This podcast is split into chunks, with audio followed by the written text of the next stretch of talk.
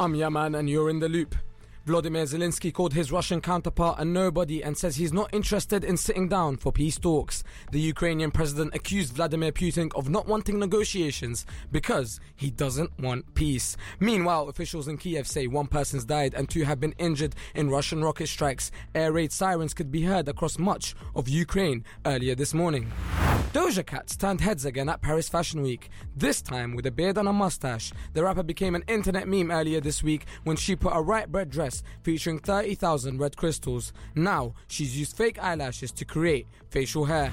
And in other news, social care and ambulance staff are walking out in Northern Ireland in the latest row over pay in the NHS. Thousands of physiotherapists across 30 trusts in England are also on strike.